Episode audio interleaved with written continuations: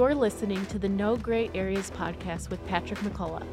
In today's episode, we welcome Pete Howard, Harvard grad and COO of an international emergency response team. He teaches us how to see the signs of hope in a broken world. Let's dive in. So, Pete Howard, we've known each other for a long, long time, right? It's coming on a quarter of a century. I think a little more than a quarter, yeah. We were in our early 20s. Yep. We were working together, teaching at a Christian school. Yep. I was teaching Bible, and you were teaching History. history. Yep. Yep. And then we started doing some mission trips with kids. And then you take us from there. You left me there at that school. I Yeah. mourned for like two years and then just quit because there was no use teaching anymore without my friend Pete there. Yeah. So, the, You went on to where?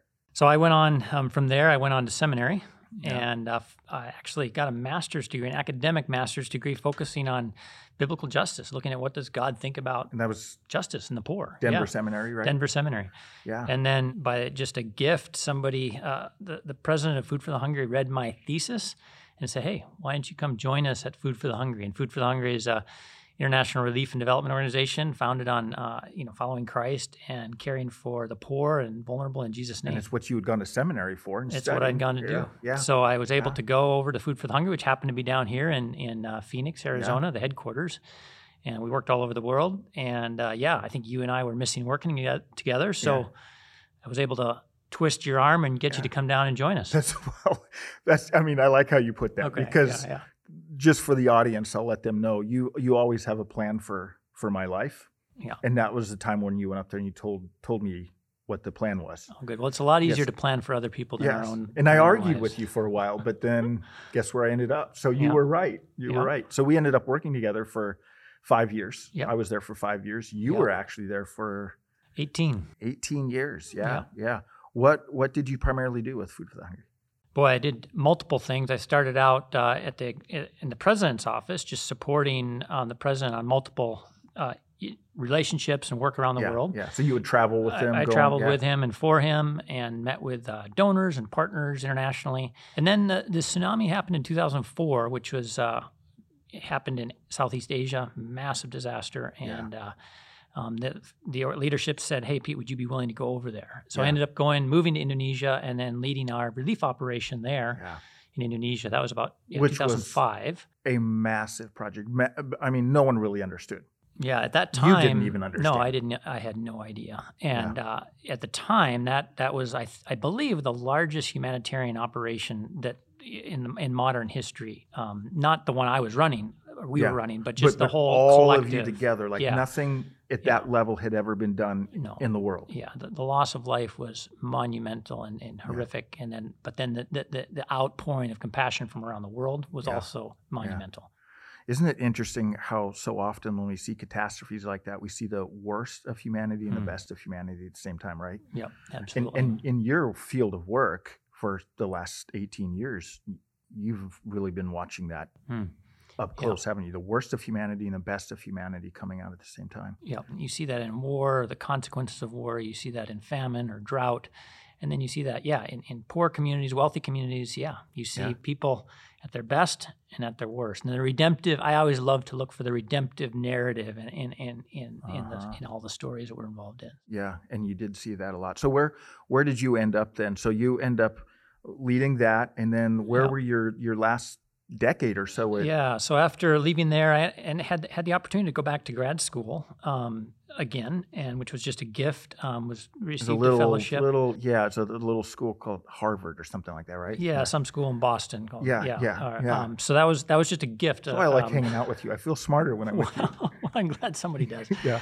So yeah, I had the opportunity to go there, and and and so I took that degree, and then I was asked to launch our public policy team or uh, unit in Washington D.C. So I um, started that, went moved down to Washington D.C., opened up a policy office for Food for the Hungry, Food which was Hungry, yeah. basically trying to get the you know the government and the, and global leadership to focus on caring for the most vulnerable, the poor Yeah. around the world Yeah.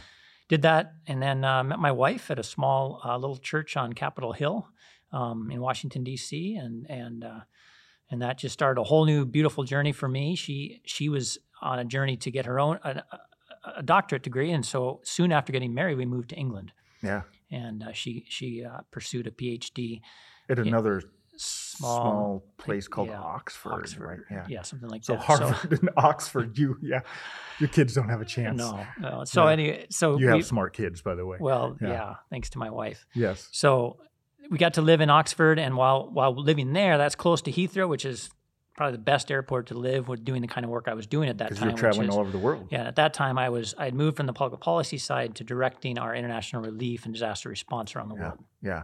Which means then you had this this global team that when something happened, a Yeah. catastrophe of some kind, We were there. you were like you were there right yeah. away. So our teams on the ground would respond imme- immediately. We would strong, respond through partnership, and our, our view is always often to respond through the local church and, and Yeah. local uh, those on the ground. Yeah. Yeah. So, It's such a perfect conversation we're having because this this whole podcast, No Gray Areas, it's built around Joe Gagliano's story. Uh, no Gray Areas, a guy that made some really bad choices. Hmm. Yeah. But it's then it's so in in some ways it's a cautionary tale, but it's Hmm. also a redemptive story. And in your field of work, you've you've watched that all over the world. You've Hmm. seen poor choices that humanity makes and how it affects especially the poor Yeah. but how it affects all of humanity. But then you also see all these redemptive stories. Like you just said, that's one of your favorite things, right? To Yep, see that yep, redemptive yeah, narrative yeah, play through. But one of the things that in, in our conversations, when we get together, uh, two, three years ago, I think you were the one that brought this out to me, this these three virtues. Hmm. And man, Pete, they have been transforming for me. Hmm. Um, you probably see me on social media, post them every once in a while, and you're like, I'm the one that told them. yeah.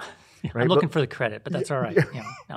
It's, it's Actually, I think it goes back to Aristotle and Plato, so don't give me the credit. Okay, that's true. And that they were a little before you. But yeah, so what these three virtues that you introduced me to that for thousands of years yeah. the yeah. world's been talking about. Yeah. So the, these are called the transcendentals um, or attributes, and they're they're things that all of us hunger for at our, at our, at our depth, and it's As beauty humans. as humans. It's beauty, goodness, and truth.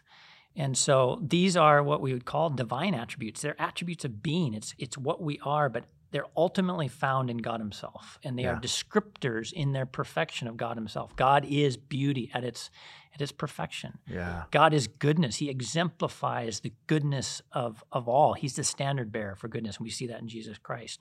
And then truth, obviously, he is the way, the truth, and the life. He is he exemplifies Those, the truth. You were and just he, quoting his own words there. Exactly. Yeah. Yeah. so I mean it's it's it's a beautiful trinity, beauty, goodness, and truth of unity. And God uh, is the perfection of that unity, Yeah. beauty, goodness, and truth Yeah. together. So uh, you said it goes back to these Greek philosophers too, Yep. Aristotle, and wh- why why did they start talking about this? What I what I love about this, particularly as Christians, is is it it just it shows us that Christianity is not something over here.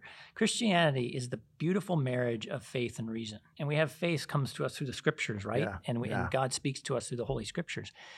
But we also can see God in all of creation, all of humanity, and the philosophers unpacked the philosophers of Aristotle and Plato and others um, unpacked these three virtues or attributes beauty, goodness, and truth and said, These are what we all hunger for. These are the great hungers of the human soul. This is what we pursue.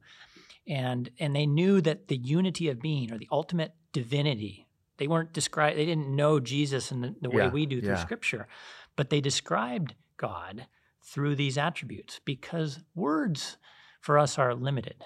We come up against the limits of what words can describe. Yeah. Every but language every has language, limits. yeah. Yep. But beauty, goodness, and truth get us a little closer to describing God, who is indescribable. Yeah. So these are handles with which we start to get our, our, our minds around who God is. And Aristotle and Plato were pointing, kind of signposts, Yeah. Prophetic signposts Yeah. of who of, of God and of, of the coming of Christ. That's so incredible. So so what you're saying, what they were saying really is that when you see beauty in a way you're seeing God, when you see truth in a way you're seeing God. Yep. Right? Yep. Yeah. Absolutely. All beauty. Goodness is God. all Yeah. beauty, all true objective beauty is a signpost, is is pointing to God, is Yeah, God's beauty. All true goodness is is is is a gift from God, is is Yeah. pointing to God. And again, truth, the same thing. You know what's so great about this, and where I, I'm not I'm not using this word lightly when I say that this was transforming when we had this discussion years ago, Hmm. because one of the things I've done, and I don't I don't do it every single night, but most nights I try to before I go to sleep, I just lay there in bed, and I ask myself, where did I see truth, beauty, and goodness today? Hmm. And it is amazing how that gives you an, an attitude of gratitude, how it just Yeah. Helps you see. Because because really, what you're saying is, I'm asking, where did I see God today? Yeah. Right. And what I like about, I was thinking about this this morning too, is I, I love that game, and we we play at our dinner table. I have an eight year old and a four year old, um, and one of the games we play at dinner is we ask the question, "Where did you?" Where and we go around the table. Where did you see beauty? Where do you Mhm. see goodness, and where do you see truth? And it's beautiful. It's it's wonderful to see what what an eight year old how what they describe as beautiful that Yeah. day, or what they describe as good. Somebody might have helped them put on their shoes, you know, and that was Yeah. something good. It, it was it was a kindness that they Mm-hmm. experienced. Um, and the thing that's interesting is that all true beauty is also good and true. All goodness is beautiful. All true goodness, all truth is beautiful. So they're tied that- yeah, together. they're tied together. It again, it's like, it's like the Trinity. They are they are they are perfected in their unity. Yeah. So something that's true will always be beautiful. Something that's beautiful will always be true. And what I like about that, Pat, is that we can have conversations with our friends, our friends who know Christ and our friends who don't, because these are common attributes, common attributes that all of humanity, whether you live in Africa, Asia, Latin America, Europe, the United States, North America, we all hunger for beauty, goodness, and truth. So these are common language or common language we can speak Mhm. about, whether we know Mhm. Jesus or not. And these can be a way to accompany people. Yeah. Um, these Yeah. attributes can be a way to accompany people to Christ Himself. Yeah. Yeah. Absolutely. Well, and it wasn't just Plato and Aristotle, right? No. Like it moved on then. So there were the er, some of Yeah, so the, these these attributes have been, you know, the early church fathers and Yeah. mothers grabbed onto these attributes and saw them, you know, in uh, it it brought them into the language of of of, uh, of the faith and the Yeah. early church. And I- I think there's there's multiple ways to think about so it. So like early in the in the in the church history we have 2000 years of church history after jesus now you're saying that truth beauty and goodness was part of the conversations they were having Yep. And they they became ways to engage the culture, to way to the way to engage the philosophers of their day. I mean, think about when Paul when he, when Paul went into Athens. Paul didn't just use biblical language when he was talking to the Athenians, did he?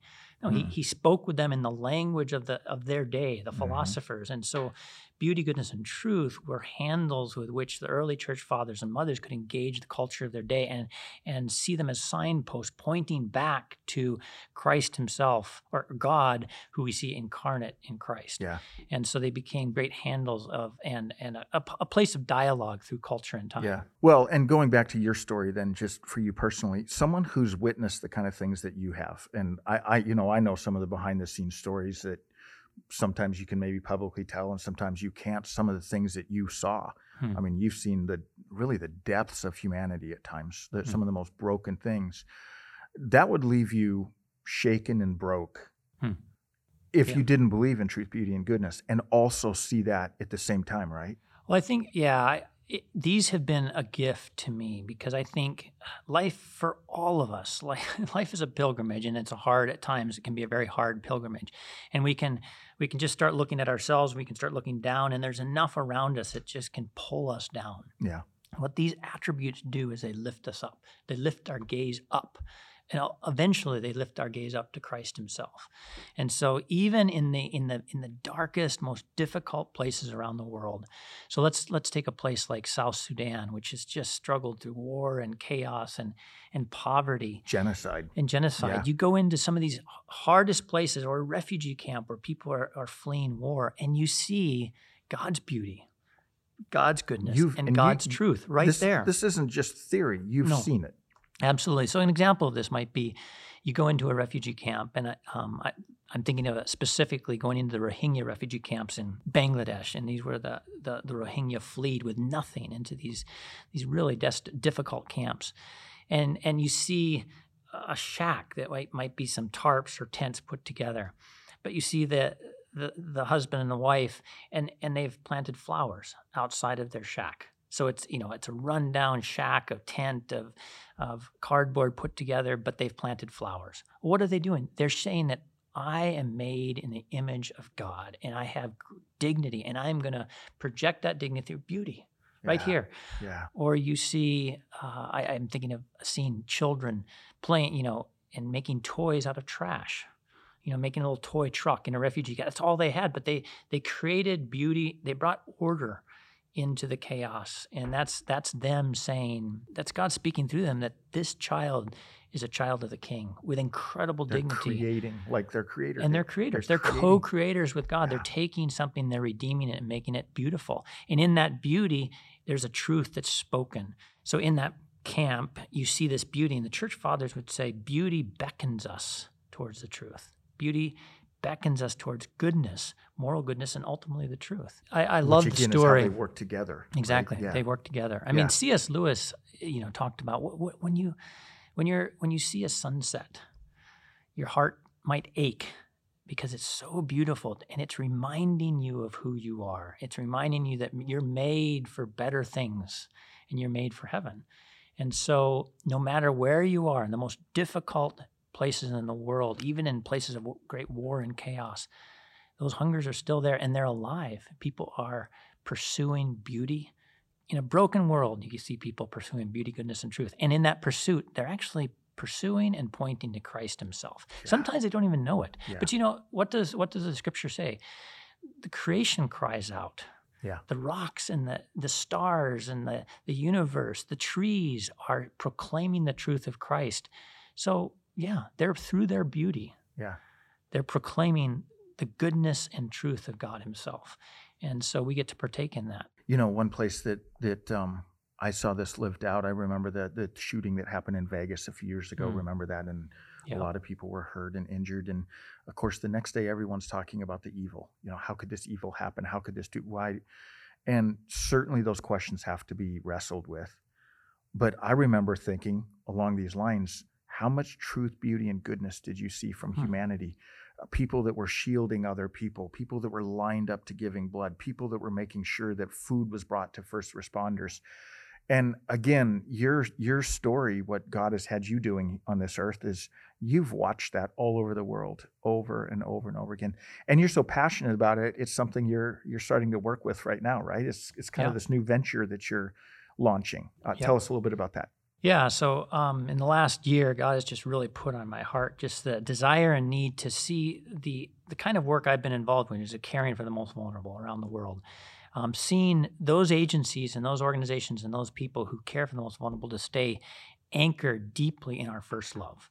And we, we say, what, what's our first love? Well, it's it's the call of Christ um, on each of us to care for the most vulnerable Yeah. and to and it, it's so easy in our world where there's so many siren calls and so much noise and so much chaos chaos to lose touch with that transcendent first love that drew each of us to Christ. Yeah.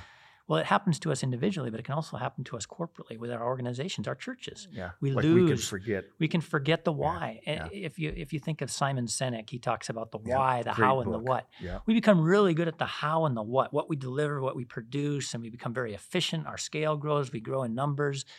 But all that becomes Yeah. a clanging gong if we forget the why, Yeah. the call, the missional call of God that Yeah. Christ has put on all, each one of us. So, what I'm working on right now, which is really exciting, is is working with other women and men from around the world within the relief and development community, those organizations that care for the most vulnerable, and creating an institute the Institute for Transformational Development, which will be an institute of, of, of best practices, um, a center of excellence, as well as mentorship, um, where we pursue and fan into flame, keep rekindling that flame of, flame of our first love so that Yeah. we don't go cold. Yeah. Because without the first love, without that, without Christ at the center of our work, it does, it, it becomes anemic. Yep. And, Yep. and our work becomes so often transactional versus transcendent. And so I think when you think of beauty, goodness, and truth, they keep reminding us that we're made for the transcendent, we're made for God Himself. And so let's keep pursuing beauty, goodness, and truth in the center of our work, and that'll keep us anchored in who Christ is. Yeah. Wow. That's that's amazing, Pete. So let, let me let me land this Hmm. with this. Um, how, how would how would you recommend us practically living this out? Like this is what I've always loved. But you are such a deep thinker, and you're going to get people together, and I, and I believe what you're going to do is have a, a a profound impact on walking with the most vulnerable in the world. But for us listening right now, what's a practical way that we can connect to these three virtues that have been talked about for thousands of years truth beauty and goodness Well, I would I would go back to what we were saying earlier, and I and I like to think of them goodness or uh, beauty, goodness, and truth in that order. okay Because I think in our culture today, people are longing to know the truth, but they want to see it first. yeah So make sure that the most beautiful thing is a life transformed by Christ. So if our lives are transformed by Christ, there is unfathomable beauty in that. Yeah. And our lives will become attractive. And then we become signposts, wooing others and calling others to the goodness of the, the moral life, the life in Christ. I mean, and what, and what does a good life look like? Well, it's the fruits of the Spirit yeah or Love, it's the joy it's, peace yeah, patience exactly kindness, that's goodness, yeah. that that can be that's a good life well woo people with a life of beauty and and we can do it through the arts we can do it through our lives we can do it through music um, Mm-hmm. but these are all signposts pulling us towards goodness and ultimately christ himself who exemplifies these three but in simple ways i mean again going back to what we do at our dinner table that that, game asking each other what, what have you seen today that was beautiful Yeah. where have you seen beauty today Yeah. where have you seen goodness and and and that can just be a great dialogue. But the other thing is it, i find it relevant every day. Just this morning i was walking home early from a coffee shop down um, and i live downtown or we live downtown and i and i saw ahead of me a gentleman who was in in a tough state um, homeless and in a really difficult state of mind and, and body. And I, I, I, I, I, I saw myself slowing down like i'm going to wait till he's out of the way and then i'll go but I, I was preparing for this conversation and I thought, God's that man, as rough as he looks right now, he's an image bearer. And in him is the beauty of God, the goodness of God, and the truth of God is imprinted on him. Mm. So I'm going to see his dignity. And as I got closer to him, I said good morning to him. And then he started cursing me. And he said, Oh, now you're, you're scared of me. You're going to walk away. And I, I just, just this voice, he has dignity. There's beauty in him. So I slowed down. I said, No. I said, How, how are you doing this morning? I said, It's a beautiful morning, isn't it? He said, It is. And then we talked about, yeah, these, the shade in these trees is beautiful from the sun. And then we started talking and we, we, we walked together to my house. At the end, um, we shook hands and, and uh, gave each other kind of a blessing of, part, of departure. Well, the only reason I was able to do that that morning or this morning was because I was thinking, no, this man, Mm. he looks very disheveled. He looked like he's at the end of things, but no, in there, there's beauty. It just needs to be uncovered. Mhm. And maybe it just needs to be uncovered by me talking to him and seeing his dignity, seeing the beauty, the goodness of God in him. It's there. And it was. Once I started talking to him, he became gentle. changed your whole it changed how that conversation could have ended Yeah. And I saw him as I saw him as a dignified person who's just trying to figure it out, Yeah. trying to figure out how to get through life. Yeah. Wow. Wow. That connects so well to this whole idea of no gray areas. And again, the power of choices, dignity, uh, redemptive stories. Yeah. Um, I think every time we make a decision, we can always ask the question how is this decision um, a decision that pursues beauty and goodness and ultimately truth Yeah. itself? And I think we can bring that dis- kind of isn't a decision matrix. so powerful. Yeah. So powerful. If if we paused when we were making decisions saying, is this going to bring beauty? Is this going to bring truth? Is this going to bring goodness? Yeah. Although you're saying start with beauty. Yeah. So sometimes um, I am in a I'm a little frustrated and I think about saying something to my wife or kids or but if I paused and said, Will this bring beauty? Yeah. To this situation, this decision. Yeah. and, Oh, okay, Wow, let me reword would- that. That's Let me rethink about That's this. Yeah. amazing. That's Yeah. amazing. Yeah. So, Pete, thanks so much for being here. Thanks for what you're doing. Thanks for what you have done. Thanks for your friendship over the years. I'm excited to see where this is going to go. I think uh, God is going to continue to use you in amazing ways with this. Hmm. Can't wait to see that. But one of the fun things we do on this podcast is just because of the irony of it, I'm going to ask you to share uh, two truths and a lie and see if we can we can Hmm. figure it out. Now I know for a fact you are an expert liar. So just kidding. Yeah. Just kidding. No, okay. it- but two truths and a a lie. See if we as an audience can guess. And you're gonna this is gonna be tough for you because uh, for you to try to get this over on me because I've known you for yeah, 25 yeah. years. Yeah, I don't, I don't know if I can get this over on you. Well, uh, uh, so two truths and a lie. Okay. So I was a uh, tree faller and logger in Montana. You can obviously see that from my build. You could learn a lot from me. I can teach you some things about working out. Yeah. Yeah. But uh, you know, I, I learned and that someone that doesn't know that is some of the hardest work you'll ever do. it is hauling So, a, hauling a chainsaw up and down the mountain and Yeah. Uh, so Very I was a logger. Yeah. Okay, so you were a you were a logger. Whether okay. I whether that's the truth or a Whatever. lie, you Whatever. decide. yeah. Okay, go ahead. Um, another was uh, that uh, that I was thinking about is I, I broke in to a Russian submarine base accidentally. you um, accidentally broke into a Russian submarine base. Okay. Yep. Okay. Um, this was soon after the uh, the Soviet Union came broke apart. Maybe that's true. Maybe not. And then uh, maybe the third one. Let's see. Uh, um, I successfully ran from the cops. you, you success. Okay. I successfully evaded the cops on foot. Yes.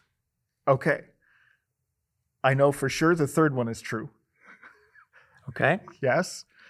And um man, I know for sure the first one's true. hmm hmm You actually you actually were a logger. Yeah. Mhm. That's why we went into business together. I knew you Yeah. could do hard you were going to be the brains, and I was going to be the brawn. brain. Yes, exactly. So we Yeah. did have a we did have a business Yeah. together back in our teaching days.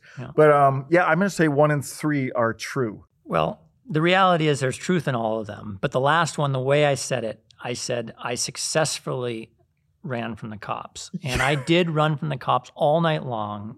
And this was in high school. I didn't do anything wrong. I think I was just Yeah. scared with a group Yeah. of other high school students. We and I ran all night long and I fell asleep in a truck in town. We found one of my buddy's trucks and we fell asleep in the truck.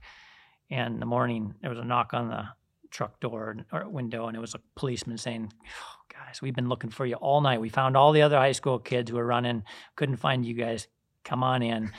So I ended up ended up- going down to the police station and getting a little talking to about you know what's Yeah, good, yeah. what's right, what's beautiful. Maybe I hadn't made the best decisions. They probably didn't use the words truth, no, beauty, they, and goodness didn't, with you. They but, didn't. yeah. But uh, it was a, it was a small town. And it was redemptive. So I didn't successfully run from the cops, but I did run. Okay, you you you fooled me. That's Yeah, good. So that means number two is true. It is true. You accidentally broke into a Russian submarine. Yeah, we were at a Russian submarine base. It was a very foolish decision. There was a gate ajar, and we saw a submarine in there, and we thought, man, that'd be fascinating because there was guards everywhere else, Yeah. and this gate was ajar.